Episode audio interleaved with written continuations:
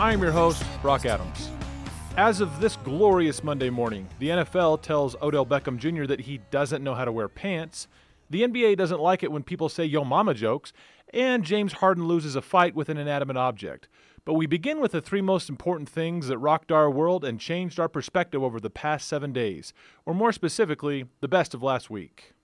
First, the NBA season tipped off on Tuesday, and there has been a whirlwind of events ranging from why Russell Westbrook thinks top ramen is a trendy hairstyle to how Kyrie Irving was elected the chief grandmaster emperor of the Flat Earth Society.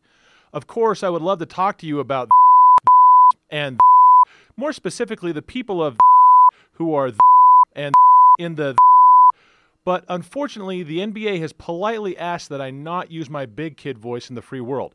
That's right, people. Welcome to 1984. We can't talk about.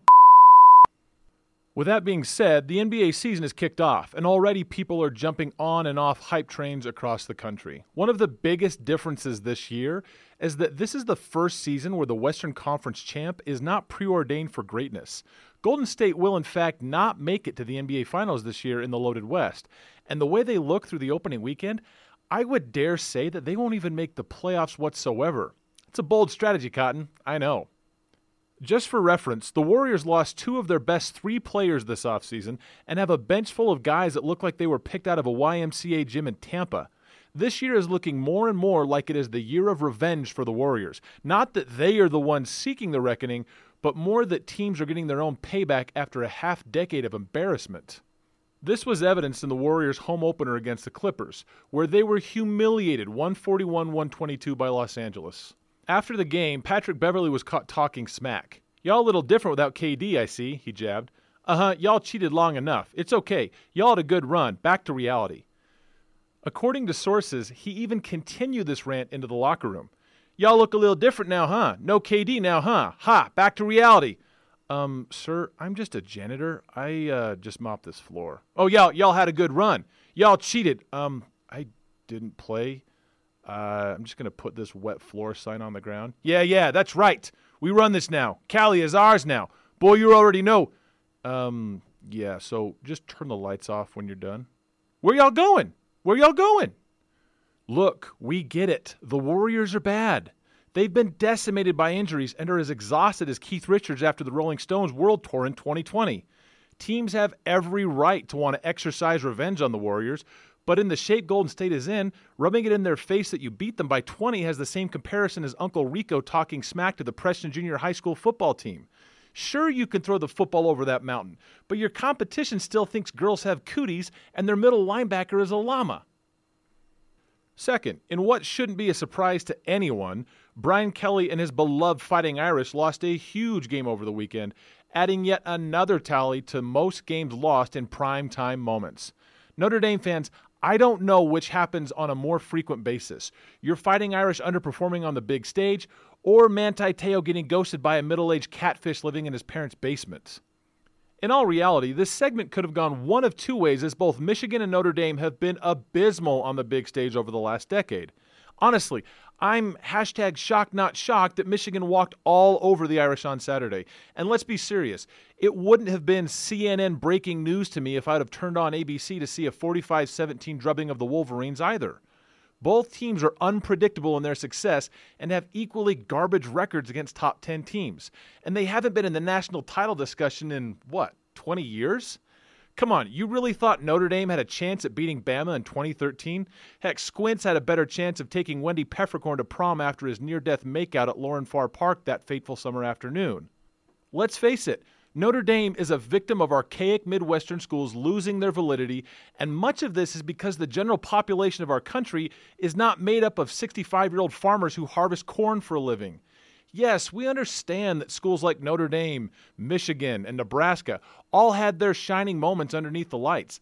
But let's face it, all of those glory moments were locked away in the record books before Wi Fi was invented. Yes, they were good in the 80s, but that was then. This is now.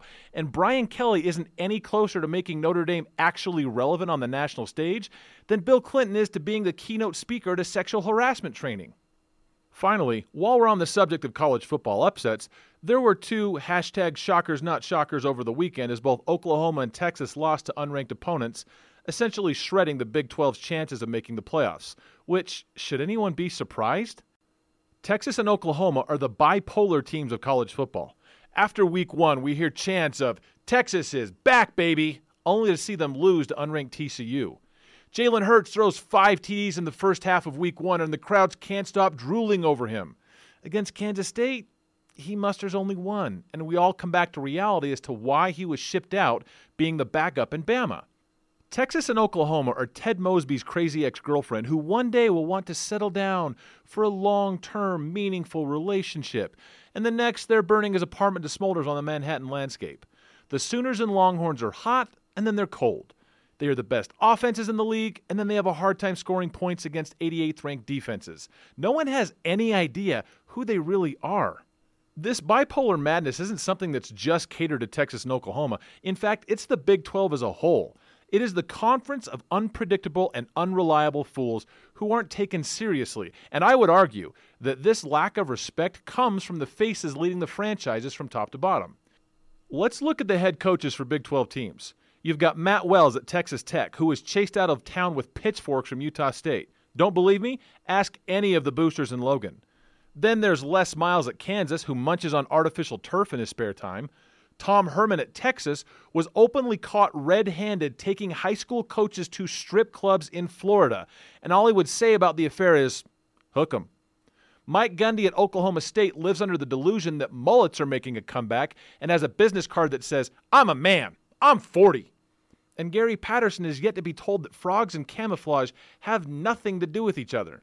Call it what you want, but the Big 12 is a sputtering mess of teams who look like they're being run without defensive coordinators. As the AP poll sits this morning, they will inevitably be left out of the college football playoff, which will in turn give the Big 12 a 3 and 3 record in college football playoff appearances. I would be shocked, but hey, that's what being bipolar in Oklahoma does to you.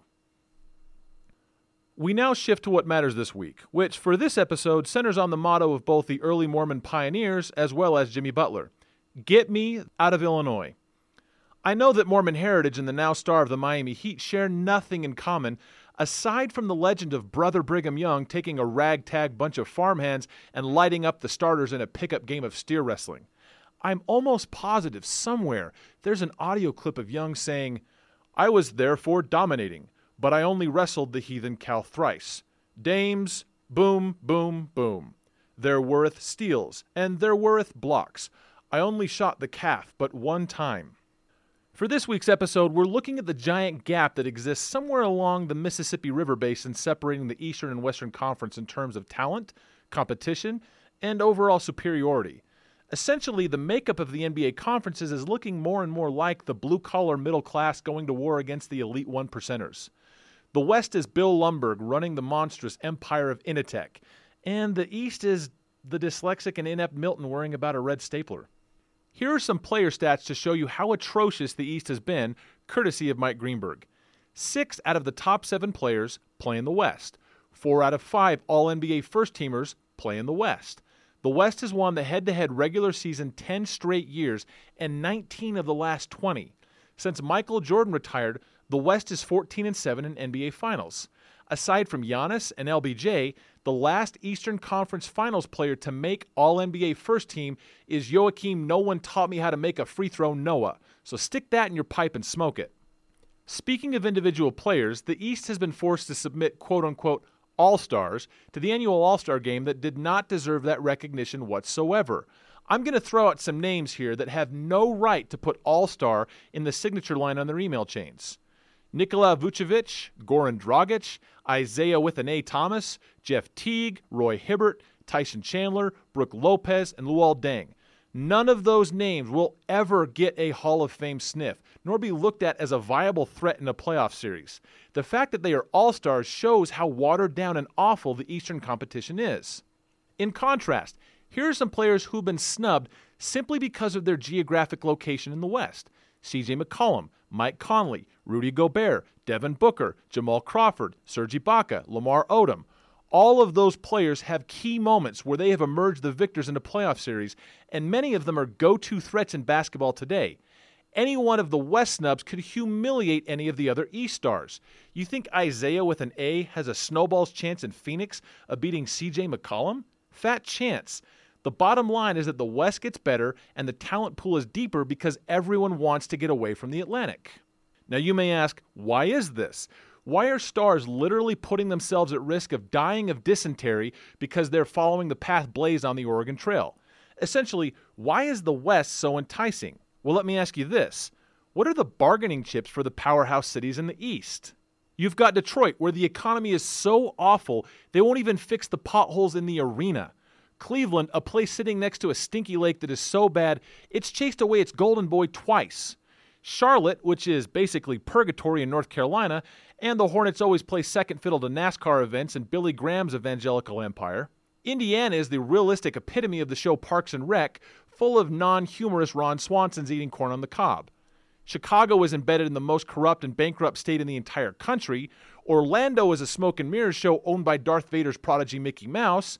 In D.C., people are more concerned about impeaching senators left and right. They can't even tell what PC agenda has renamed their stadium. And your housing in Toronto is a custom made igloo in the Canadian wilderness? Playing out West isn't like that. The West is cool, it's advanced, it's forward thinking, it's tech savvy. It's the attractive grad student studying global enterprise you met at your first college party, where the East is your homebound high school sweetheart named Sally who is struggling to get through hair school.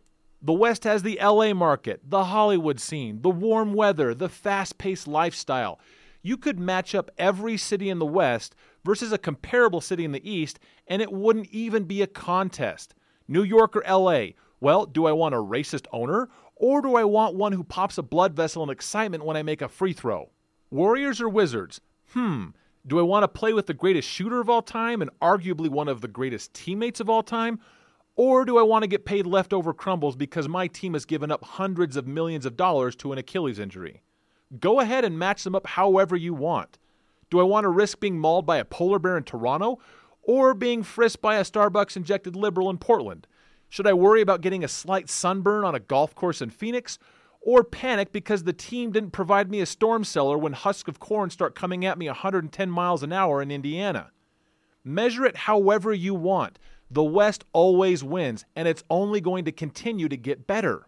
Which brings us to this.